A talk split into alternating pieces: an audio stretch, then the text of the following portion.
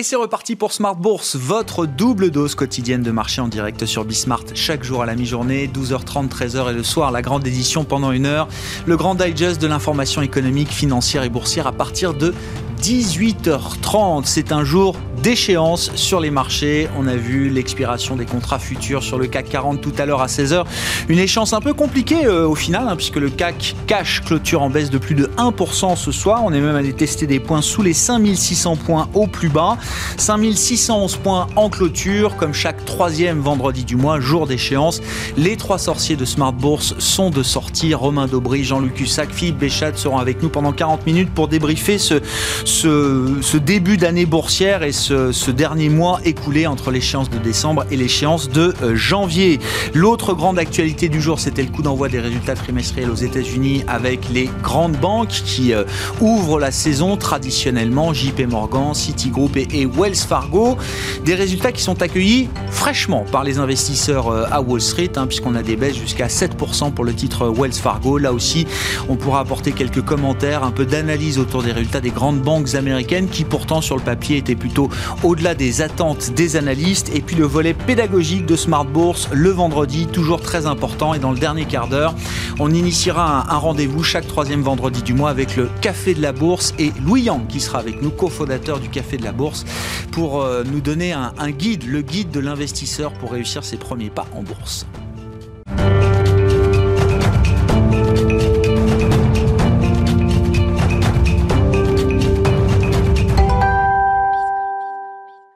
Mais d'abord, tendance mon ami, le résumé complet de la séance, les infos clés du jour, c'est avec Nicolas Pagnès depuis la salle de marché de Bourse Direct. Clôture dans le rouge ce soir pour le CAC 40. L'indice parisien perd 1,22% à 5611 points dans un volume d'échange d'environ 4,8 milliards d'euros. L'indice parisien qui perd sur la semaine 1,67%. Les investisseurs ont découvert euh, l'American Rescue Plan euh, voulu par Joe Biden hier dans la soirée. Celui-ci a détaillé un plan de relance de 1900 milliards de dollars concentré sur l'aide aux foyers américains, les aides aux collectivités locales ainsi qu'aux États, mais aussi le financement euh, de la lutte contre l'épidémie. Parmi les mesures phares, on note notamment l'octroi d'un chèque supplémentaire pour les plus démunis de 1400 dollars, cumulé aux 600 dollars déjà décidés en décembre, mais aussi un relèvement à 400 dollars par semaine des aides fédérales aux chômeurs, qui jusque-là était de 300 dollars. Joe Biden qui a également annoncé qu'il souhaitait financer avec son plan de relance le passage du salaire minimum aux États-Unis de 7,25 dollars à 15 dollars de l'heure. Au-delà du plan de relance, les investisseurs ont également pris connaissance du discours de Jérôme Powell hier à l'université de Princeton. Ce dernier a déclaré que la Fed maintiendra une politique accommodante et n'envisage pas de remonter des taux pour le moment. Les mesures de restriction en Europe, en revanche, pèsent sur euh, la tendance, éloignant un peu plus la perspective d'une reprise de l'économie. La France a imposé un couvre-feu à 18h à partir de ce samedi, tandis que l'Allemagne se prépare de son côté à de nouvelles mesures. Du côté des statistiques à présent, les investisseurs ont pris connaissance des prix à la consommation en France pour le mois de décembre. Ces derniers se sont stabilisés sur un an, mais ont tout de même progressé de 0,2% par rapport au mois de novembre. Au Royaume-Uni, le PIB s'est contracté de 2,6% au mois de novembre de son côté, sous l'effet des mesures de restriction. Un recul qui euh, est finalement moins fort qu'attendu, le consensus tablant sur plus du double. Aux États-Unis et statistiques toujours, les ventes au détail ont reculé en décembre mais restent en hausse de 0,6% sur 2020. L'indice Empire State Manufacturing recule d'1,4 point euh, de son côté, là où le consensus attendait une progression de 6 points. Et enfin, la confiance, la confiance des consommateurs baisse légèrement euh, de son côté aux États-Unis, donc euh, toujours. Du côté des valeurs à présent à la Bourse de Paris, Bruno Le Maire a réitéré sa réticence au projet de fusion entre Carrefour et Couchetard ce matin. Celui-ci évoque un nom courtois mais clair et définitif. Un refus euh, du gouvernement au nom de la souveraineté et de la sécurité euh, sanitaire. Euh, Carrefour et Couchetard n'ont pas encore réagi de leur côté. Dassault Aviation annonce que le Parlement grec approuve l'achat de 18 avions de combat Rafale, une transaction qui devrait représenter pour le groupe français 2,5 milliards d'euros. Dassault Aviation qui a également vu le gouvernement indien cette fois-ci qui avait lancé un appel d'offres pour des avions de combat auxquels le groupe français participait. Le gouvernement indien qui a préféré commander des avions au constructeur euh, indien Tajas, mais tout n'est pas fini euh, pour le Rafale qui pourrait venir compléter la première commande du gouvernement indien dans un second temps. Les banques américaines, attendues depuis le début de la semaine par les investisseurs, publient de leur côté des résultats au quatrième trimestre meilleurs que prévu. JP Morgan affiche un bénéfice euh, de 3,79 dollars par action. Wells Fargo annonce de son côté 64 centimes par action et Citigroup annonce 2,8 dollars par action. Et on finit avec l'agenda de la journée de la semaine prochaine. Lundi, Wall Street euh, sera fermé en raison du Martin Luther King Day. À Paris, ce sera le premier jour de cotation de Stellantis, issu de la fusion donc de Peugeot et de Fiat Chrysler. À noter également que se tiendra euh, lundi la réunion des ministres des Finances de l'Eurogroupe sur la mise en place du plan de relance européen. Nicolas Pagnès qui nous accompagne chaque jour euh, en direct et en fil rouge, pardon, en fil rouge tout au long de la journée sur Bismart depuis la salle de marché de Bourse Direct.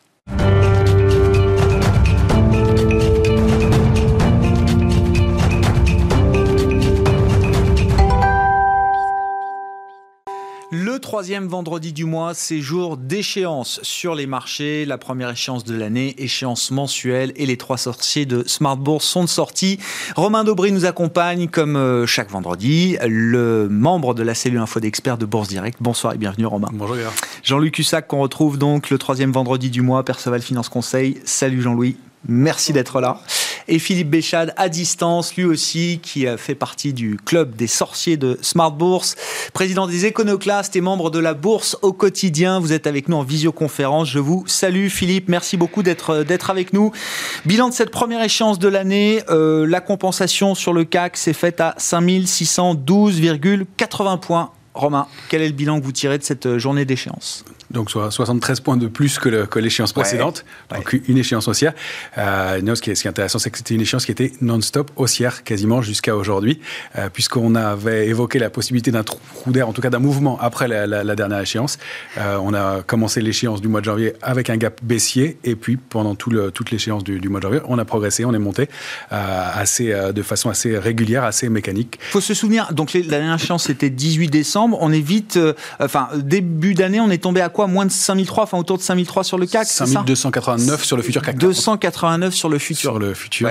Un petit trou d'air. Lundi, hein Oui, le lendemain de l'échéance, c'est ça. Le, on a perdu 4. Des... Voilà, c'est ça. On a regagné 4 en deux jours et 3,5 en derrière. Et donc, depuis ce point bas, on a cessé de monter. Ouais, c'est ça. Et ce qui est intéressant, c'est la structure de, du, du, rebond, la façon dont le mouvement se met en place. Euh, comme, comme tu disais, Jean-Louis, il, il, y a 4% de hausse assez rapidement. Ouais. Ça, c'est un mouvement soutenu, étayé un point d'entrée pour des investisseurs, à mon sens, avec du volume, de, du, du, soutien.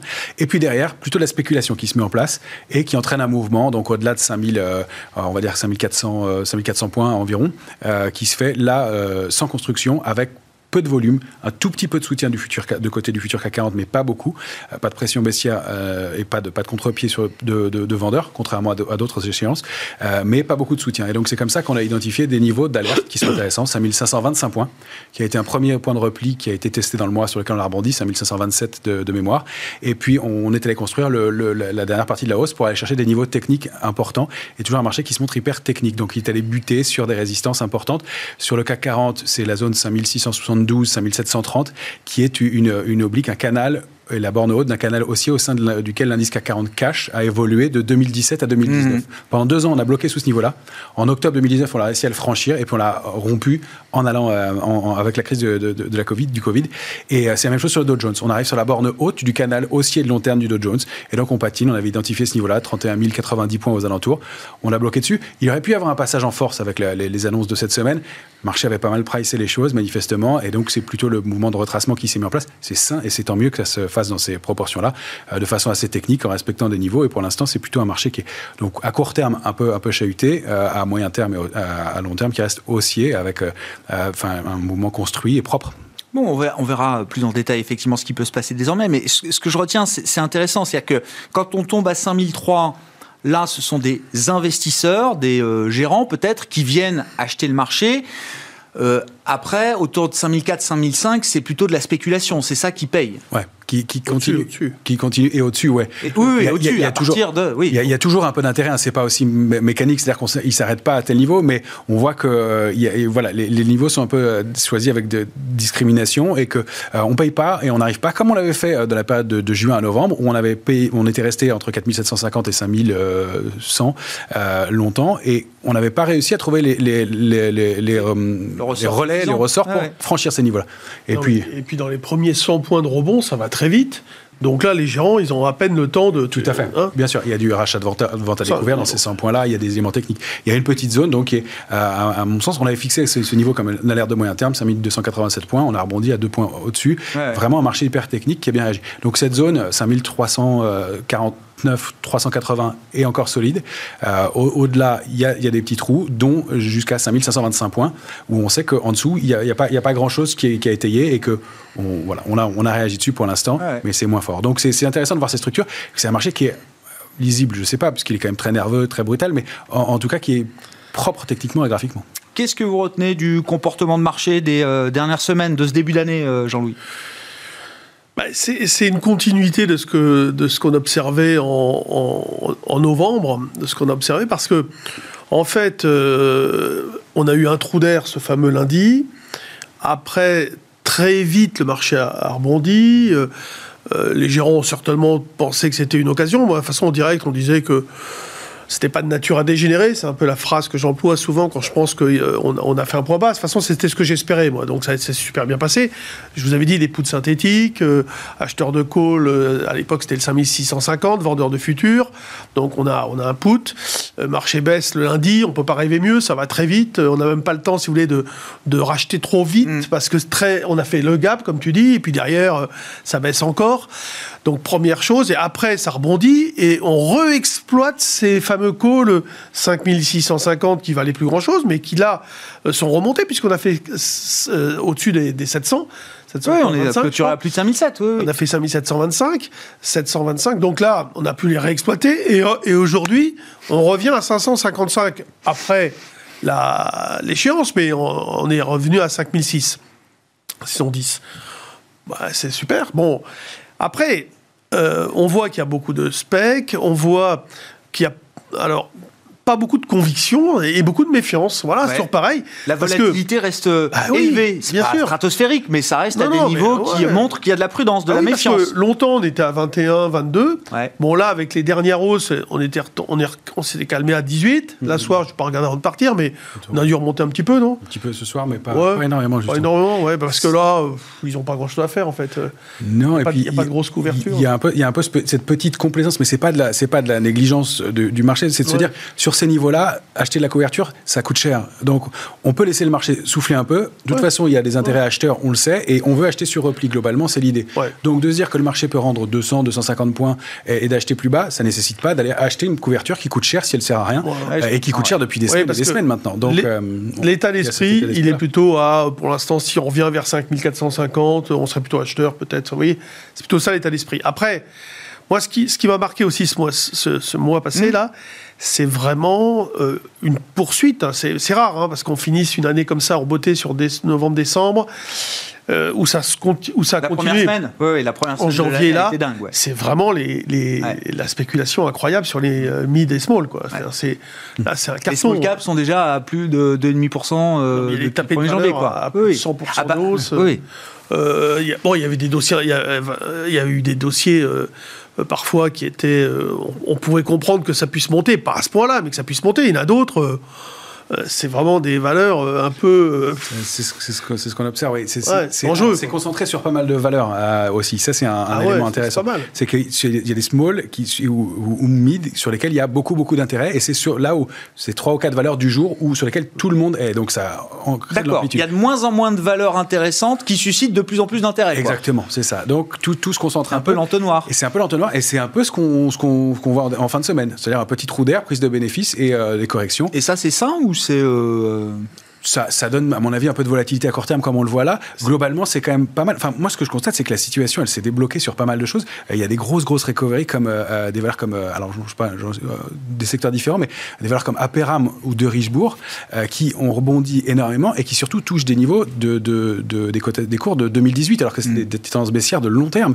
donc, il y a manifestement, la situation a débloqué des, des, un contexte et, a permis à des valeurs de, de revenir et fort. Donc, il y a des choses qui se mettent en place, pas pour toutes, mais pour certaines, euh, avec beaucoup d'intérêt. On reviendra sur les small et mid, hein. vous avez des trucs à dire euh, là-dessus, euh, Jean-Louis, j'imagine, mais la parole à, Philippe, Philippe Béchat, qui nous accompagne à distance, je le disais, vos commentaires sur ces, ce, début d'année, ce, ce, mois écoulé entre l'échéance de décembre et celle qu'on vient de vivre aujourd'hui pour le mois de janvier. Philippe, qu'est-ce que vous retenez du contexte de marché? Bah, Ce que je retiens, c'est que les bonnes habitudes ne changent pas. On a cru un moment à une possibilité de, rotation sectorielle euh, un petit peu euh, poursuivie, euh, qui en fait n'a pas été au-delà de la séance des quatre sorcières du 18 décembre dernier. derrière, les algos ont réembrayé. sur tous les dossiers que je qualifierais de dossiers momentum, là où il y a de la vélocité haussière. Alors, vous attendez à ce que je vous parle de Tesla, donc je, je vais le faire. Euh, sur Tesla, on a eu plusieurs séances à 80, 90 millions de titres échangés. Donc, si vous faites un rapide calcul, ça veut dire qu'en une séance sur Tesla, on faisait l'équivalent de 10 séances sur le CAC 40 en 48 heures, sur Tesla, on a négocié l'équivalent d'un mois de transactions euh, sur le CAC. Voilà. Euh, l'appétit pour le risque est, tellement élevé qu'il est institutionnalisé dans, la façon de, fonctionner des, algos. Euh, aujourd'hui, on voit systématiquement la tendance, les volumes s'emballer, surtout des titres connus ou totalement inconnus qui vont gagner 3 ou 4% à l'ouverture. On ne sait absolument pas pourquoi ça monte, mais immédiatement, vous avez euh, peut-être des dizaines de milliers, maintenant peut-être même, ça se chiffre en centaines de milliers euh, d'opérateurs euh, qui ont ouvert des petits comptes aux États-Unis. Il y a un effet de meute et on voit monter des choses absolument invraisemblables. Alors je pourrais vous signer vous, citez bien sûr l'anecdote de euh, Signal, vous savez, euh, Elon Musk qui recommande de passer sur cette euh, messagerie qui ne collecte pas vos données personnelles.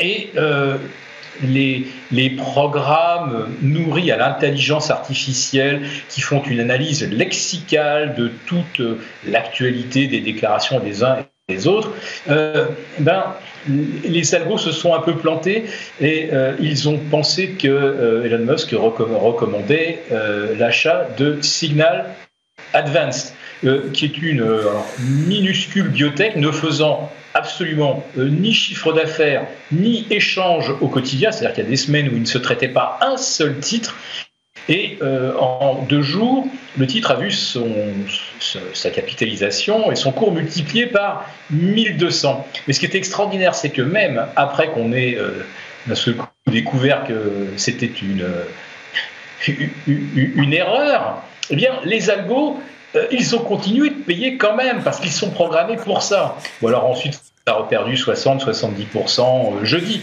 Enfin, ça, Philippe, c'est très très drôle ces anecdotes de marché et c'est vrai que je crois que sur Zoom aussi il y avait une confusion comme ça entre deux titres Zoom, vidéo, communication.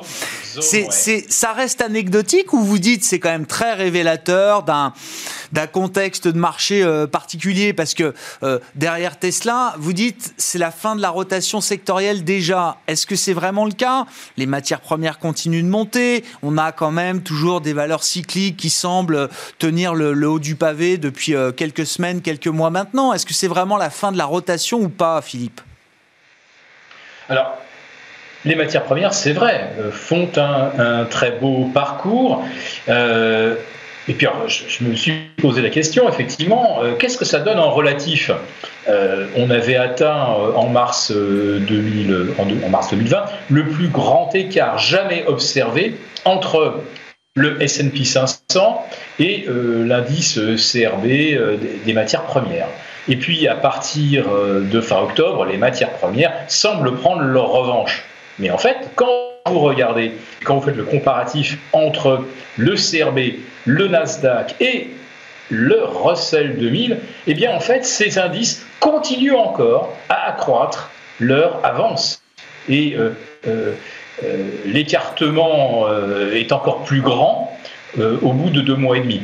Alors là où c'est le plus spectaculaire, on y reviendra peut-être, je sais que ça a été évoqué hein, par Romain et, par Jean-Louis, euh, les small caps, c'est fantastique. Le Russell 2000 est à déjà 9,3% de hausse depuis le début de l'année sur euh, donc 14 euh, on est à 10 séances et on est déjà à 8 records absolus et on est à 11 séances de records sur 14 depuis le, 26 ou le 27 décembre. C'est quelque chose de fantastique. Le Russell 2000, c'est plus 33% depuis le 30 octobre. C'est plus 120% depuis le 18 mars dernier. C'est euh, la plus forte hausse d'un indice américain de toute l'histoire et euh, sur un euh, laps de temps aussi court. Et quand je vous parlais de signal, parmi les valeurs du, du, Russell 2000 qui prennent 30, 40, 50% en quelques jours, il y en a certaines sur lesquelles 90% des acheteurs ne savent absolument pas pourquoi ils les ont en portefeuille. c'est parce que leur algo a acheté ça. Du pur parce que c'était le, titre, le, titre qui, qui boostait à la hausse. Très intéressant, effectivement, les small caps. Le Russell 2000 plus fort que le Nasdaq sur le marché américain. Si on revient à nos small caps à nous, peut-être euh, en France, Jean-Louis et puis euh, Romain, qu'est-ce qui se passe? Comment vous expliquez effectivement ce, retour en force des, euh, des small caps? Et pourquoi est-ce qu'on trouve? Alors, vous avez une liste de valeurs devant vous. Jean-Louis, vous me disiez sur un mois, il y a encore des valeurs qui ont pris plus de 100%.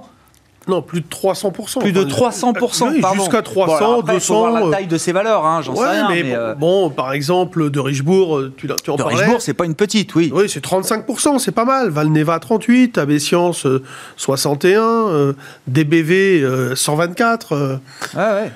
En fait, bon, aujourd'hui, euh, on continue à gagner notre vie plus, ou moins bien, mais les marchés sont, euh, totalement noyés de liquidités. Et en fait, euh, les gens, qu'est-ce qu'ils font de leur argent? Ils peuvent pas le dépenser, ils peuvent pas aller au resto, ils peuvent pas sortir, ils peuvent pas aller au théâtre, ils peuvent rien faire. Bon, donc moi j'ai le sentiment que, bah, à un moment donné, ils le placent.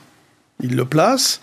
La question qui, qui va se poser, c'est à la fin, lorsqu'on va libérer toutes ces personnes, j'imagine, parce que c'est le cas un peu partout, hein, euh, est-ce qu'ils vont pas vendre euh, leur placement pour le récupérer et prendre du plaisir enfin? Voilà, c'est moi, moi, je, je, pense à ça sur.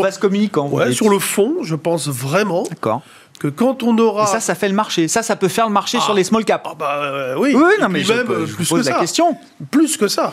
Moi, j'ai vraiment le sentiment que quand on va avoir une, enfin, on, on se reverra d'ici là. Enfin, quand on va avoir une fenêtre de sortie, petit à petit, vous allez voir, les gens vont récupérer du cash. Et donc, il va bien falloir euh, vendre euh, euh, des titres, euh, etc. Moi, j'y crois à ça. Ça, ce serait le bon Alors, scénario. Ça sera, ça sera un mouvement de fond, ça ne sera pas forcément de l'hyperspéculation. Alors après, est-ce que ça sera suivi par des gens qui vont anticiper, vendre avant, etc. C'est possible. Mais c'est intéressant parce que derrière cette idée-là, il y a l'idée que le jour où ça ira bien, pour l'économie réelle, ce sera beaucoup plus compliqué pour les marchés. Vous avez vu les marchés, ce qu'ils font. Enfin, c'est oui. quand même incroyable. Donc, euh, euh, cet argent, euh, tombe un peu du ciel parfois. Enfin, la situation, elle n'est pas mauvaise pour tout le monde non plus hein, aujourd'hui. Hein. on pourrait faire un peu de provoque, mais c'est sûr que là, là actuellement, certains souffrent énormément sur le plan psychologique, d'autres beaucoup moins, c'est évident. Après, les marchés financiers, euh, ils sont encore une fois bien soutenus par toutes ces liquidités, par des gens qui ne savent pas où mettre leur argent. Euh, ils entendent que ça monte, donc ils vont voir ce qui, s'y passe, ce qui se passe. Bon. Et, et, naturellement, euh, ils se retrouvent sur les small caps. Bah oui, ils se retrouvent partout, mais bon, pas que sur les small caps, mais ils se retrouvent partout. Mais ça Après, se voit beaucoup euh, plus sur les small caps. Bah, ça se voit beaucoup parce que là, il y a vraiment aussi, moi je, je le vois, il y a des gens, ils nous appellent, j'aurais me former en bourse, etc. J'aurais travaillé sur les actions. Euh, ils veulent participer à la fête. Mmh. Yeah. Bon, sur les small caps, euh, Romain. Il y, a, il y, a beaucoup de choses à dire. Déjà, un petit mot sur les, sur le, les marchés américains. Déjà, la, la, position ouverte sur les options sur les marchés américains, elle est supérieure de 20% à l'échéance ce soir bah, par rapport à l'échéance du mois de septembre dernier. Euh, donc, ça continue à augmenter et il y a un niveau de couverture sur les options sur actions qui est très faible. C'est-à-dire qu'il y a une majorité de calls, d'options d'achat. euh, donc, quand on, parlait du, quand on parle du ratio de couverture sur l'indice CAC ou qui sont calculés ouais. plus précisément. Ça veut dire quoi? La complaisance augmente? Un peu. Un peu. Et il y a de l'intérêt qui augmente et donc ça se traduit et donc par extension, effectivement, sur des valeurs où on va chercher de la volatilité volatilité. C'est-à-dire que bah, les, les, GAFAM, elles ne bougent plus depuis euh, le mois d'octobre. Elles, sont, elles stagnent. Donc ça, c'est plutôt sain. C'est plutôt et c'est un Nasdaq qui monte avec les autres valeurs. Donc ça, c'est un mouvement qui est plutôt propre et, et, serein. Si on dit que les GAFAM, c'est 50% du Nasdaq, ça veut dire que c'est les 50% autres pourcents qui font monter, le, Nasdaq euh, encore aujourd'hui. Donc ça, ça c'est extrêmement positif. Et voilà. Sauf que on, bah, voilà, il y a, y a, tout un contexte qui s'est mis en place en mars dernier. Il y a toute une génération qui s'intéressait à la bourse, qui n'avait pas d'alternative, qui voulait le faire et qui ne trouvait pas le temps. Elle a trouvé l'opportunité, le temps le timing avec un, trou un point d'entrée mm. sur les marchés et euh, les outils aussi pour le faire avec énormément de contenu en ligne, etc. Et donc avec des vraies structures, des vrais projets. Donc il y, a, il y a différents profils, il y a de la spéculation et puis il y a des, investisseurs qui viennent s'intéresser à créer un portefeuille, à l'alimenter régulièrement, à, acheter des valeurs, à diversifier et à, faire de l'investissement. Et puis il y a des traders qui se sont découverts euh, clairement un, un, goût pour le, pour le trading et dans un contexte hyper favorable. Et ça, c'est le, le, le, scénario du meilleur que tu décris, c'est quand ils seront libérés, qu'ils vont sortir et prendre leur cash et pouvoir euh, faire autre chose. Ça, ce serait l'idéal. Ce que ce qu'on craint un peu, euh, et, je suis ravi de voir des, portefeuilles monter, je veux pas jouer les, oiseaux de mauvaise augure, et c'est génial, mais qu'il y ait une habitude qui se crée. Et on se souvient qu'en 2000, euh, il y avait des, des, investisseurs qui utilisaient la bourse d'études de leurs enfants pour mmh. investir sur les marchés, tellement, quand on achetait un dot-com, on gagnait de l'argent.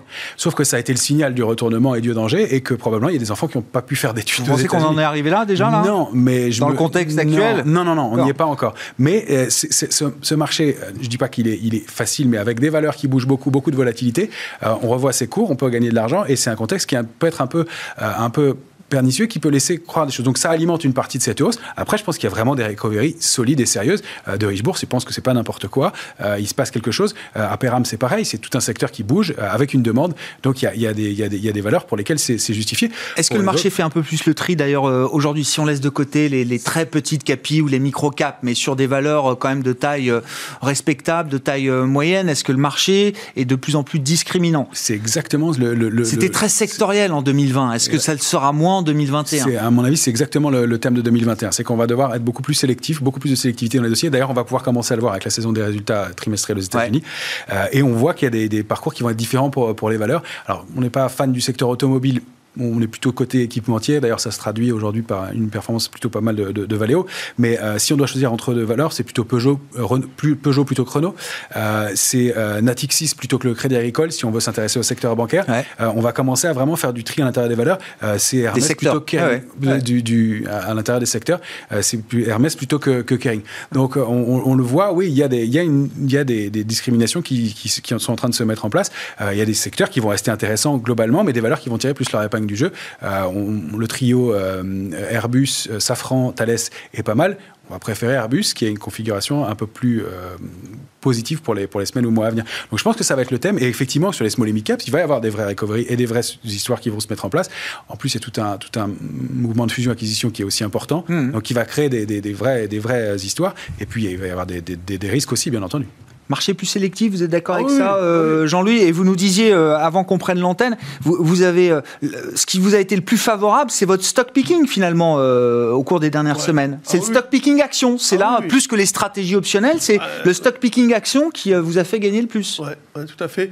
des valeurs comme Valneva, Novacite transgène, euh, ouais, ouais, Bon, il y en a, il a plein. Hein, et alors, qu'est-ce que ça nous dit que le marché devienne plus sélectif, plus discriminant C'est, euh, on change un peu de régime. depuis, depuis, quand même un bout de temps. Hein. C'est pour ça que le marché, je considérais qu'il n'était pas vraiment vulnérable, parce que euh, dès qu'il y a comme des nouvelles qui, qui, hein, qui, qui qui amène un doute sur le dossier, euh, il y a quand même des grosses sanctions. Atos, c'est ah oui. Il y en a d'autres hein, comme ça qui, se sont pris des claques. Euh, donc, euh, ouais, je pense que les gens ne sont pas prêts à payer n'importe quoi. Ils sont, payés ils sont prêts à payer très cher de la visibilité. Et dès qu'il y a un pépin, boum. Mais c'est vrai que la, grosse différence par rapport à il y a quelques années, c'est voilà, s'il y a de la visibilité, on mmh. paye. Et on paye Très cher. Au-delà de ce qu'on pouvait imaginer il y a quelque temps. Alors peut-être que après, ben, on dira que le PER, si on, parle, si on revient aux notions de PER, euh, ben, à une époque, il était à, à 12, après à 15, après à 18, mm. après à 25, 35. Oui. la cherté des actions moyennes augmente structurellement presque d'une certaine manière. Euh, parce qu'aussi on le décide, si vous voulez, mmh. pareil. Bon, puis le marché français, c'est un petit marché, donc de toute façon, il n'y a pas beaucoup de choix au niveau des, des, actions à forte visibilité, etc. Pour ça, vous retrouvez des LVMH au plus haut historique, ah simplement. Ça, ça bouge pas. voilà, c'est Après, vous allez voir, moi, moi j'ai donné Sanofi cette semaine, on voit des, touches à l'achat. Je l'ai vu bien repartir à 78-119. Là, ce soir, elle était à 81, je n'ai pas vu la clause, mais euh, on, voit que peut-être ça va faire partie des valeurs en retard qui vont venir chercher, parce que, bon, malgré tout, Sanofi, c'est pas non plus. Euh, une valeur qui, qui, est, une mauvaise valeur. Oui, effectivement. Non, mais bon, pas, enfin, bah, pas une mauvaise valeur, j'en sais rien, ça fait rien, Sanofi. Ça... Bah, peut-être venir à payer, justement. D'accord, oui, c'est ça. Enfin, 7% du CAC, façon. En 2020, c'est pas une bonne valeur, Sanofi. Oui, c'est vrai. Mais elle pèse 7% du CAC. Oui, oui, oui. Elle est incontournable incontournable. Elle a été solide en début, ouais, effectivement. De... Elle était solide au début Sanofi, 2020. vous l'avez dans votre liste ou pas Il y a, dans le radar Ça fait partie des déceptions, quand même. Enfin, moi, ce que j'appelle les déceptions de 2020. Secteur de la santé qui, normalement, devait euh, être euh, sur le devant de la scène en permanence. Complètement. Alors, ce qu'on a vu et ce qu'on a remarqué depuis le mois d'octobre, c'est que le secteur de la santé et des technos a sous-performé et, et, et, stagné. c'est un peu toujours le cas. Il y a des frémissements depuis quelques jours sur ces deux secteurs-là, parce qu'on continue à regarder de façon globale sectorielle, et ensuite on trie hein, parmi les les, secteurs. Et effectivement, Sanofi donne des, des, signaux de frémissement depuis quelques séances. Il y, a, un petit intérêt. De même que pour le secteur technologique où ça a l'air de, euh, frémir un peu à nouveau.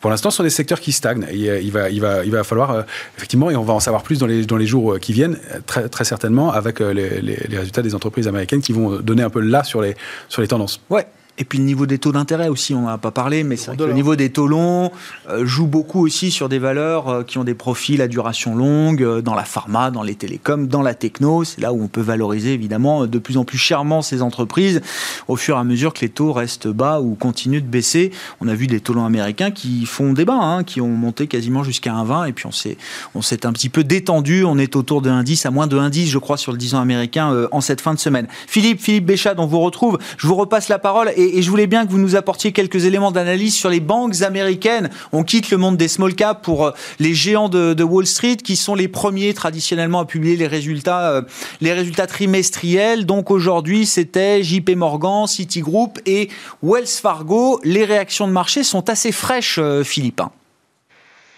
Oui, y compris sur JP Morgan qui annonce un bénéfice record de 12,10 milliards de dollars progression de 42% par rapport au trimestre correspondant de 2019.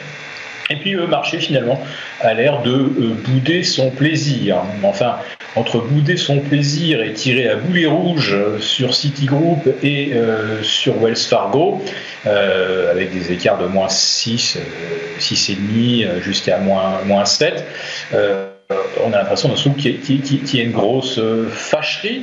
On ne comprend pas très très bien. Euh, l'immobilier, euh, ça boom. les, les risques de, pertes sur défaut de crédit, elles ont l'air d'être d'être relativement bien maîtrisées. Mais en fait, quand on regarde par structure d'apport au profit, bah, il est évident que euh, JP Morgan, ce sont les activités de marché, euh, Citigroup y est moins et, Wells Fargo euh, pas du tout. Et en fait, la, récente remontée des taux, elle aurait dû profiter quand même aux valeurs bancaires. Hein, toujours le même calcul entre du 10 ans à 0,80 et du 10 ans à 1,15, on gagne un petit peu mieux sa vie. Mais euh, ça fait pchit. Moi, j'y croyais un petit peu quand même au, scénario du, troisième étage de la fusée haussière après les, après les techs euh, depuis mars 2020. Euh, Ensuite, on, a enchaîné sur un peu plus de, de value, effectivement. Et ah, les semi-conducteurs ont continué et on pouvait se dire qu'après, qu'est-ce qui pouvait arriver Peut-être enfin enfin euh, les valeurs bancaires qui, ressortent et, euh, il se passe malheureusement euh, pas grand-chose, on est toujours déçu. Alors je vais quand même attirer votre attention sur, je sais pas, une nouvelle opportunité qui s'offre aux banques, mais il y en a quand même beaucoup qui participent à des levées de fonds par ce qu'on appelle des SPAC. Les SPAC, ce sont des véhicules d'investissement sans objet social qui rachètent des entreprises on va, on va, revenir bien sûr à ces fameuses small cap. Et une fois qu'une SPAC a pris une certaine fraction du capital, elle peut devenir majoritaire et ensuite elle peut s'introduire en bourse comme un intervenant euh, sur tel ou tel domaine. Et alors il s'est passé quelque chose d'assez extraordinaire, c'est que euh, en fin d'année, avec euh, l'envolée du Bitcoin, il y a des entreprises qui se sont mis à acheter du Bitcoin. on va dire qu'ils pouvaient fabriquer, je ne sais pas, des gaufres ou du jus de fruits. Et en se mettant à ramasser du Bitcoin, ils ont commencé à avoir une trajectoire boursière euh, qui s'apparente à celle du Bitcoin, et euh, tout simplement parce que ces entreprises deviennent des proxys du Bitcoin, et actuellement il y a une sorte d'engorgement, c'est-à-dire que les, on a, du mal en fait à accéder à un actif qui est assez illiquide. En revanche, les dérivés, eux, sont beaucoup plus faciles à trader. Et vous allez comprendre euh, pourquoi, pourquoi ça pose un problème et qu'on est très friand de, ces proxys euh, du Bitcoin. C'est que vous prenez un, opérateur comme eToro, je ne fais pas de publicité, là, depuis le 1er janvier, ils, ils ont ouvert déjà 400 000 comptes de trading. Donc je rebondis sur ce que disait Jean-Louis. Effectivement, vous avez énormément de gens aujourd'hui qui, viennent euh, en bourse et on s'aperçoit par exemple euh, sur un actif, euh, un crypto-actif, et le Bitcoin en particulier, que l'activité euh, est maximale le week-end quand tous les autres marchés sont fermés. Alors euh, la nuit, on nous disait ah oui, mais c'est les Coréens, c'est les Japonais. Alors on se demande bien pourquoi le Bitcoin se mettait à, se mettait à monter pendant que les Coréens déjeunaient, hein, si vous voulez, à 5 heures du matin. Euh, là, c'est très très clair. 400 000 comptes ouverts depuis le 1er janvier, c'est quelque chose d'extraordinaire. Donc ça veut dire quoi aussi? C'est que les banques qui n'ont pas une filiale euh, qui fait courtier et qui permet d'intervenir justement comme ça avec des petits comptes euh, sur des instruments à effet de levier, bah, ils sont un petit peu largués. Et Citigroup, euh, bah, ils n'ont pas un, broker qui attire d'un ce coup des centaines de milliers de nouveaux venus en bourse Pareil pour Wells Fargo, qui a un, business model très traditionnel, euh, orienté vers le crédit immobilier. Euh, là, ce début d'année 2021, je ne sais pas si c'est une tendance qui sera durable et si Jean-Louis a raison en disant que le jour où on pourra enfin recommencer à vivre, euh, on aura autre chose à faire que de faire de la spéculation. mais en tout cas, pour l'instant, les, les, banques et euh, les fintechs qui ont le vent en poupe sont celles vraiment qui surfent sur une clientèle de détail ou de micro-détail, de micro-détaillants, et sur des actifs, y compris très spéculatifs. Et euh, là, je vous citais un, un, euh, donc un intermédiaire. Lui, il offrait carrément 500 dollars à euh, tout opérateur venant acheter pour au moins 5000 dollars de Bitcoin.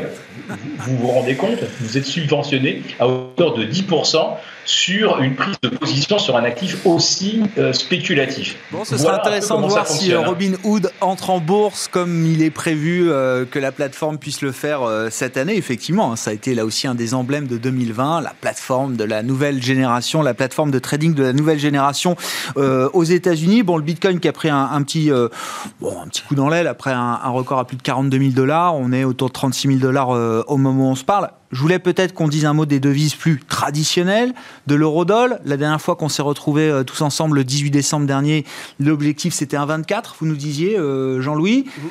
Ça a pas mal rebaissé. Ouais. ouais. Là, depuis quelques jours, on a commencé l'année 1,23, on était sur le chemin de 1,24, et puis il y a eu une espèce de contre-pied quand même assez, assez marqué. Ouais. Alors, moi, le 1,24, je m'étais fixé euh, en partant de 1,11,50 oui, franchi. Donc, euh, bon, c'était pas au dos mouillé, mais quand même, c'était un objectif graphique long terme. Non, ce que je veux dire, c'est qu'on l'a approché, on a fait un 23,50. Donc, euh, Bon, c'était, franchement, pour moi, c'était pas C'était pas idée de dire que l'objectif n'avait Oui, pas été atteint. Non, euh, non, non, Est-ce mais- que, la tendance se retourne? C'est Alors- ça ma question. Non, et il reste d'actualité, sauf que bon, bah, les taux se sont euh, repris quand même pas mal, notamment les 10 ans américains, etc. Donc le, le dollar est devenu un- peut-être un petit peu plus intéressant. Donc là, le fait d'avoir cassé un 21,40, euh, je, je disais qu'on avait cassé un petit peu le jouet, là, on avait, on a, les Ouais. probas de, de rebondir étaient moins, importantes. Euh, prochain niveau, c'est un 20,40, il ne faudrait, faudrait pas le péter, parce qu'après, on va entrer dans, dans un retournement possible. Euh, Une spirale plus compliquée, quoi. Ouais. Euh, Est-ce qu'on peut dire aussi que bah, depuis que le dollar baisse, les marchés euh, baissent un peu aussi Alors, je vous disais, euh, bah, quand ils vont être au top comme ça, et comme les Américains ont beaucoup acheté, euh, ils vont être tentés de reprendre, de retrouver leur dollar. et donc de vendre de l'euro très haut. Donc euh, peut-être qu'ils ont aussi vendu un peu d'euros pour récupérer du dollar. Depuis que l'euro-dollar baisse, effectivement, les Ouais. marchés actions sont moins Ouais. dynamiques, moins forts. Eh ben, c'est peut-être parce Oui, que justement, ils ont, ils ont vendu des actions et ça a Possible. pesé un peu sur l'euro dollar. Enfin, c'est possible. En tout cas, ça correspond à ce que je racontais. Hmm. Un scénario possible. Euh, bon, là, sur le plan technique, on marque quand même, un- on marque le pas réellement, mais c'est pas encore le retournement de tendance. Donc, euh, ça peut repartir, c'est possible. hein. 1,2040 quand Ouais, moi, je surveiller. surveille un 20-40, un niveau important. Faudrait pas qu'on passe trop dessous. euh, même pas du tout, si c'est possible. Ouais, ouais. Bon, 1, 20, 85, 90, Ouais, là au moment euh, où on se parle. Sur l'eurodoll, est-ce qu'il y a un commentaire à faire aussi, euh, Romain? Il y, a- il y avait une grosse résistance à un 22-28, un 22-40 qu'on avait donné Ouais. avec des extensions possibles à un 24, un 25 effectivement. Euh, elles n'ont pas, elles ont pas été touchées. Il y a un petit retournement. On avait évolué dans un trading range un 16,60, un 19,06. On en est sorti par le haut. On est allé chercher la cible suivante. On patine un peu depuis et euh, c'est un mouvement qui reste haussier. Mhm. La position spéculative a stagné aussi, donc l'actif stagne aussi. Euh, pour l'instant, c'est plutôt sain. Et effectivement, les 1,20-40, 1,21-40 que tu donnes sont des médianes de ce trading range-là. Pour moi, le niveau de retournement, il est, il est vraiment plus bas. Il est déjà sous un 19, euh, 0 un 19,06, voire même un 17,82 si on veut vraiment chercher euh, l'invalidation de la tendance, mais on n'en est pas là. On verra. On va euh, rentrer à nouveau dans une séquence banque centrale. hein. La BCE euh, tient sa réunion, je crois, la semaine prochaine, jeudi prochain, le 21. Euh, et puis ensuite, la Fed. Donc, on, verra. La Fed qui débat de manière intense sur, sur son programme d'achat d'actifs. Faut-il envisager de le réduire? Faut-il, pour l'instant, continuer à 120 milliards de dollars par mois? Donc, les, les débats sont installés en ce début d'année euh, 2021. Philippe, un commentaire rapide parce qu'il nous reste plus de temps sur l'euro-dollar, si vous le souhaitez. Euh, donc je vais aborder euh, cette paire euh, par, le biais des taux et des rendements. Donc progression assez, assez franche du 10 ans américain. On est passé de 0,85 à 1,15. Là, à 1,15, on commence vraiment à, à- à toucher une zone qui est, qui est très importante. Euh, pouvez me pencher un petit peu parce que je suis en train d'afficher le, le- graphique. Euh, au-delà de 1,10, ça commence à devenir très chaud. Parce que au-delà de 1,15, là, ça, euh, ça devient parabolique. Il n'y a strictement plus euh, aucun, euh, aucune étape euh, prévisible. Euh, c'est une directissime jusque vers au moins 1,45. Et si on atteint effectivement 1,45 de rendement euh, sur le petit bond américain, euh, il est clair que euh, on pourrait revoir le dollar euh, autour de 1,1450, 1,15, mais surtout voir les marchés beaucoup, beaucoup moins bien, parce que 1,15 c'est déjà supérieur au rendement du Nasdaq, et euh, à 1,50 on commencera aussi à se poser des questions euh, sur euh, L'intérêt de de dette détenir des valeurs du. S&P Bah à mais ça, c'est 22,5 sûr. fois les bénéfices quand on sûr. peut avoir un 50 sans risque. C'est toujours un jeu relatif, effectivement, entre le marché obligataire, le marché euh, action. Il nous reste deux minutes. Je voulais qu'on dise peut-être un mot des matières premières, parce que là aussi, sur, sur le pétrole, sur l'énergie, euh, le, le- le sens du voyage semble toujours le même. hein. Euh, on est quand même sur une dynamique haussière qui, qui devient euh, assez significative. Ouais, très importante de, Ouais. de, de- de long Le terme. thème de la reflation derrière. Exactement, et avec des, des mouvements qui sont, pareil, techniquement très propres. Le Brent a touché sa cible à 57,20, euh, il reflue un peu. Le support, c'est 52,80, donc il y a une grande zone. On, on l'avait évoqué, donc comme une plage de, de fluctuation, on, on- on évolue à l'intérieur. C'est un des seuls actifs pour lesquels la position nette spéculative a évolué la, semaine dernière, elle a progressé la semaine dernière. Pour les autres, ça a stagné. Euh, globalement, c'est le, oui, c'est le, le, sens. Il y, a, il y, a, un mot à dire aussi sur les matières premières, l'or et l'argent, bien sûr, métaux précieux, mais euh, qui, qui, qui, sont intéressants, c'est que euh, là, il y a un petit repli. C'est toujours au-delà de, de, de lignes de tendance haussière de moyen et long terme. Et ce qu'on constate, c'est que quand le marché baisse comme il le fait là, alors que ces actifs-là baissent aussi, pour moi, ce ne sont pas des alertes très fortes et très sérieuses sur les indices. Euh, ça veut dire qu'on débloque du cash pour défendre des positions. On n'est pas dans un stress test, on n'est pas dans un marché de stress qui irait payer des actifs refuges mm. forts. Donc euh, c'est aussi un des, un des, critères. Et pour l'instant, on a voilà, des, des, évolutions qui sont plutôt euh, correctes sur les, sur les différents euh, actifs. or, argent, l'argent nous intéresse toujours comme, principalement comme, comme, actif à moyen et long terme. pour le, le, reste, oui, le, la tendance reste haussière et on le voit sous forme de panier. Ça, ça fonctionne très bien. C'est un, un, de nos, un de nos, une de nos positions importantes pour cette année. Ouais pour cette année. Oui, c'est ça. C'est un pari euh, stratégique là pour 2021. En conclusion, sur le CAC, on le rappelle, un clôture du CAC 40 cash à plus de 5600 points. Qu'est-ce qu'on va surveiller? Marché un peu plus chahuté, c'est ce que vous disiez en début euh, d'émission, euh, Romain? Ouais, on va, on, va, on va regarder et un peu regarder un peu en dehors des indices, comme on le disait, faire plus de, de, de, sélection, du stock picking, et on va regarder la, saison des résultats, voir comment tout ça se, se passe, se déroule. Quelles sont les réactions? Vous le disiez, euh, des, des, sanctions sur certains dossiers, des dossiers qui sont portés au nu pour d'autres.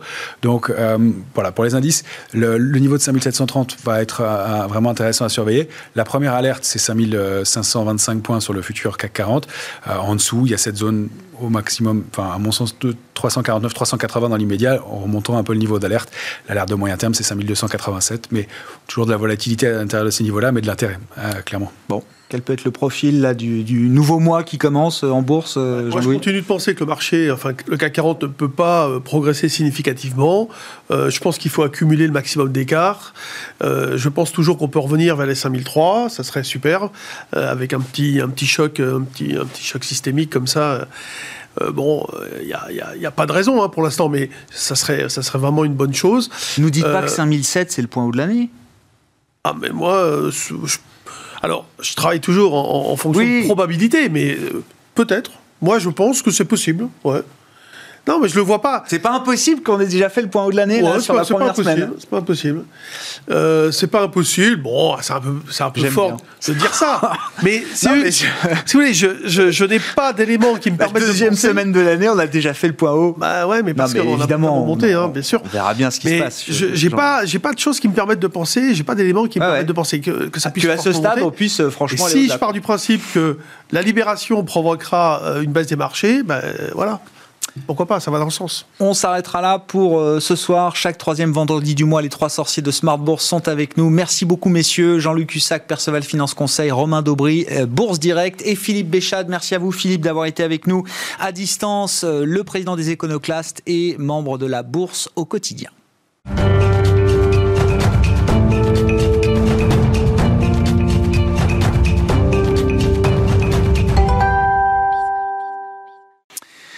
Vendredi, c'est pédagogie dans euh, Smart Bourse. Vous le savez, c'est le dernier quart d'heure de Smart Bourse ce soir. Et comme c'est le troisième vendredi du mois, euh, la leçon de trading de Bourse Direct laisse désormais la place à la chronique de Louis Yang, qui vient nous voir, cofondateur du Café de la Bourse. Bonjour et bienvenue, euh, Louis. Bonjour, On initie avec vous ce premier rendez-vous. J'espère qu'on va pouvoir le, le, maintenir chaque troisième vendredi du mois. Effectivement, jour particulier sur les marchés. On a eu nos traders pour parler de l'échéance mensuelle sur le le CAC et sur les, autres indices. Et donc, on a la place pour parler pédagogie avec vous pendant un quart d'heure.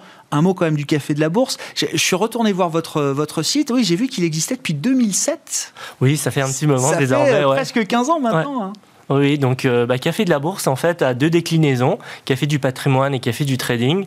L'idée, c'est de proposer un magazine financier en ligne qui, euh, qui permet aux investisseurs particuliers d'avoir du conseil, des analyses pour investir en bourse et également gérer son patrimoine au sens large en fonction du risque, de son appétence au risque et de son horizon de placement à court, moyen ou long terme. Vous allez nous apporter comme ça, une fois par mois, quelques éclairages sur euh, les thèmes boursiers qu'on va pouvoir décliner euh, avec vous. On va parler déjà des premières étapes pour investir en bourse, mais vous avez ressenti, on en parlait là aussi avec nos, nos invités précédemment, vous avez ressenti un regain d'appétit de nouveaux particuliers, de nouveaux investisseurs qui se sont intéressés au, marché euh, boursier, quelle que soit leur logique, j'ai envie de dire. Vous l'avez ressenti? Ah oui, beaucoup. En fait, euh, ça a vraiment commencé avec euh, l'introduction en bourse de la FDJ eh il y a un peu plus d'un an et demi, et ça s'est poursuivi avec avec la, crise du Covid, le crack qui a eu lieu et justement la, la, remontée, la volatilité aussi sur certains marchés. Nous, par exemple, cette semaine, on a couvert beaucoup beaucoup lié aussi aux IPO qui ont eu, euh, qui ont eu lieu aux, euh, aux États-Unis l'année dernière. Donc là, on a couvert un sujet sur euh, bah, les futurs IPO de cette année qui sont les plus attendus. Vous avez parlé de Robinhood notamment et d'autres. Et après, on essaye aussi de, de, vraiment avoir une approche globale du patrimoine. Donc on va parler ah de l'immobilier, de l'assurance vie et des fonds euros, des performances des fonds euros et évidemment des crypto-monnaies. eh ben oui, incontournable, incontournable. Aujourd'hui, non mais c'est très bien parce que tous les horizons de temps sont représentés, le trading, le placement, l'investissement de moyen, voire très long terme. Rappelons que justement, la bourse se veut un placement et un investissement de, long terme. On peut faire du trading, bien sûr, mais je crois que là, le sujet qu'on développe avec vous, euh, Louis, c'est plus pour... Des investisseurs ou des premiers investisseurs qui voudraient justement réussir leur entrée en bourse. Euh, peut-être déjà revenir à la définition de ce qu'est une action. C'est ce qu'on achète quand on investit euh, en bourse. Euh, oui, oui, exactement. Je pense que c'est très important de, de, revenir sur la base de l'investissement en bourse parce que je parlais à l'instant de, de l'IPO de, de, la Française des Jeux. c'est bien beau d'entrer en bourse en, en, réalisant une, en souscrivant une introduction en bourse. Mais après, qu'est-ce que je fais? Comment je gère mon portefeuille? Quelle action je choisis, etc. Donc, pour revenir aux, actions, bah, avant tout, c'est bien de rappeler que c'est euh, c'est la part euh, de, du capital d'une entreprise. Mm. Donc, en fait, on devient actionnaire, on devient propriétaire d'une petite part de l'entreprise, ou plus grande si on prend plus d'actions. Mm. Mais disons qu'il y a vraiment ce côté euh, euh propriété. Donc, ça, c'est important. Et ça permet de, de voter en Assemblée Générale. Eh oui. Donc, d'influer sur la stratégie de l'entreprise. Donc ça, c'est très important. Après, on vient en bourse, évidemment. Pour la démocratie actionnariale, c'est pas un vain mot, c'est vraiment quelque chose qui existe. Tout à fait, tout à fait. Et d'ailleurs, les, euh, les, grands groupes essayent justement de, de, fédérer euh, les actionnaires qui sont nominatifs en les incitant davantage à participer aux, mmh. assemblées générales euh, ou pour certaines, pour certaines actions, même offrir des actions pour, pour les personnes qui ont détenu des actions sur, un, sur une durée longue. Ah. Comment est-ce qu'on achète des actions alors? C'est ça la question. Alors, on achète des actions via un intermédiaire financier qui, euh, qui peut être un courtier en bourse, un courtier en ligne, ça peut être une banque. Euh, donc, euh, c'est assez large. Donc, ça, ça permet en fait d'aller en bourse et en fonction de votre intermédiaire financier, vous allez pouvoir avoir accès soit aux actions du CAC 40 évidemment, mais également à des actions du Nasdaq ou d'autres marchés. Donc, ça, ça va vraiment dépendre de, de l'intermédiaire que vous choisissez. Et puis, bah, l'autre solution, c'est d'arriver en primeur donc, Et oui. Euh, euh, participer à une introduction en bourse. Euh, bah, par exemple, Airbnb, le, le mois dernier, c'était une introduction qui était très attendue. Et donc ça, c'est une manière aussi d'arriver d'arriver en bourse. Le titre a pris plus de 100% sur la première journée de bourse, je crois, Airbnb, hein, effectivement. Bon, ça montre qu'il y a... Et c'est la bourse, il y a des phénomènes d'exagération, d'exubérance, il faut le comprendre et le savoir, effectivement, pour être un investisseur aguerri. on peut acheter... Enfin, on peut acheter la bourse, on peut investir en bourse sans détenir en direct des actions faut le comprendre, ça aussi, euh, Louis. Hein. Oui, parfois on peut être investisseur en bourse sans le savoir, en fait. Et eh oui. Lorsqu'on investit euh, dans des fonds, donc euh, notamment des SICAV, qui est peut-être le, le, type de fonds le plus connu. Donc on peut détenir des, une part de SICAV qui, elle, va investir dans une multitude de, de sociétés. Mm-hmm. Et en fait, c'est le gérant de la SICAV, donc le gérant de portefeuille, qui va faire le stock picking, donc la sélection de valeurs pour vous et qui va avoir le market timing, c'est-à-dire décider à quel moment acheter ou vendre une action. Donc euh, vous, déléguez en fait la gestion de votre portefeuille, mais par contre il faut quand même choisir les fonds. Donc euh, il y a quand même un, travail euh, de, sélection à réaliser. Oui, mais vous dites, effectivement, parfois certains se retrouvent à être investis en partie en actions en bourse sans le savoir à travers des plans d'épargne, entreprises ou autres. On regarde pas trop où on met son argent. On pense que c'est du fonds traditionnel obligataire. Et non, il y a parfois une poche, une poche action. Oui, et de plus en plus d'ailleurs. Et de plus en plus, effectivement, c'est même recommandé de plus en plus d'avoir une poche action. De, de par le, contexte actuel, les, fonds euros sont de moins en moins performants. Les plus performants vont nécessiter une part de souscription en unité de compte mm. obligatoire. Donc, euh, toutes les personnes, via des épargnes, l'épargne salariale ou des assurances vie, qui ont euh, des OPCVM, bah, sont en fait investisseurs en bourse. Ça, c'est les fonds traditionnels, SICAV, OPCVM, euh, effectivement. On, on, voit aussi depuis plusieurs années l'émergence, enfin l'émergence, la vague de la gestion indicielle qui s'oppose à la gestion active, dont la, la gestion faite par le gérant qui sélectionne titre par titre les entreprises qu'il entre dans son fonds. Donc là, on parle d'ETF, de tracker. C'est une terminologie, bon, ok, de plus en plus démocratisé euh, aujourd'hui, mais il faut peut-être expliquer aussi ce que sont ces types de produits. Oui, tout à fait. Les ETF, c'est vrai que ça fait, euh, ça fait un petit moment qu'il y a un engouement autour, mais il reste encore un potentiel de croissance très élevé, mm, mm. notamment en France, si on se base par rapport à la quantité d'ETF qui est utilisée aux États-Unis par les investisseurs particuliers. Ce sont les produits les plus traités hein, sur le marché américain. Les, les produits de marché qui sont les plus traités au quotidien sont des ETF. Mm, hein. Tout à fait. Et les ETF, donc euh, pour expliquer euh, simplement, pour revenir à la base, c'est, euh, ce sont des fonds euh, indiciels cotés en bourse, mm. donc qui, qui peut être traité comme une action. Et c'est, c'est des ETF qui vont être sur des indices, tout type d'indices. Donc ça peut être l'indice 440, Nasdaq, mais ça peut être d'autres types d'indices plus évolués, ça peut être des indices sectoriels, etc. Donc l'idée, c'est vraiment de reproduire essayer de reproduire à l'identique la performance de son indice de référence. Mm des indices ESG. Les fournisseurs d'ETF nous disent que ça a été la grande année des, euh, des ETF ESG. Là, évidemment, tout le monde veut de l'ESG aujourd'hui, donc euh, prendre en compte les critères euh, environnementaux, sociaux et de gouvernance. des ETF ESG ou des fonds ESG Ou des fonds ESG, bien sûr, oui, oui. Qui, Différentes thématiques ah sur le social impact, sur le développement de l'énergie propre, l'énergie renouvelable. Oui, oui c'est vrai. On peut aller très précisément sur des thématiques particulières. Hein. Oui, tout à fait. Sans être forcément obligé d'acheter l'ensemble du marché du S&P 500. Euh, et puis enfin, les produits dérivés. Il faut en dire un mot parce que ça permet d'être exposé effectivement euh, au, marché action sans détenir d'actions euh, en direct, mmh. en l'occurrence. Qu'est-ce qu'on peut dire de cette catégorie de, produits euh, euh, spécifiques, euh, Louis? Alors, c'est très large. C'est-à-dire que là, on peut citer les turbos, les varants, les options, futurs, produits structurés, etc. Donc, c'est vraiment très large avec des caractéristiques qui, peuvent quand même différer. Plus difficile à appréhender aussi de prime abord, parce qu'il y, a des, il y a des paramètres complémentaires par rapport à une action comme la valeur temps ou autre. Donc, donc il faut, il faut s'y intéresser, parce qu'on peut à mettre en place des stratégies intéressantes. On peut euh, gérer du coup de son portefeuille boursier de manière plus sophistiquée. On peut utiliser l'effet de levier, mm. par exemple, qui permet, euh, lorsqu'on a une anticipation, d'amplifier en fait la, la performance si l'anticipation est bonne. en revanche, si elle est fausse, bah, ça amplifie les pertes aussi. Donc c'est pour ça qu'il faut quand même faire attention à, ce, à Ça nécessite un apprentissage. Faut le dire quand même. oui, exactement. exactement. Hein. Il vaut mieux ne pas débuter en bourse euh, via des produits dérivés. Euh, après, il ne faut pas l'exclure en se disant c'est plus risqué. Euh, c'est pas toujours vrai parce que j'évoquais les produits structurés. Au contraire, les produits structurés, c'est une manière d'arriver en bourse et d'avoir une protection partielle euh, de son de son capital. Et euh, donc l'effet de levier, mais ça peut aussi être une autre stratégie qui est de de profiter d'une baisse. Si on pense à l'exubérance actuelle des marchés, si on cite Tesla par exemple, on peut se dire que ça va peut-être se retourner. Et ben à ce moment-là, un produit dérivé du type put, comme une option put ou un turbo put, à la baisse. Exactement, et du coup de, de valider euh, un scénario de marché.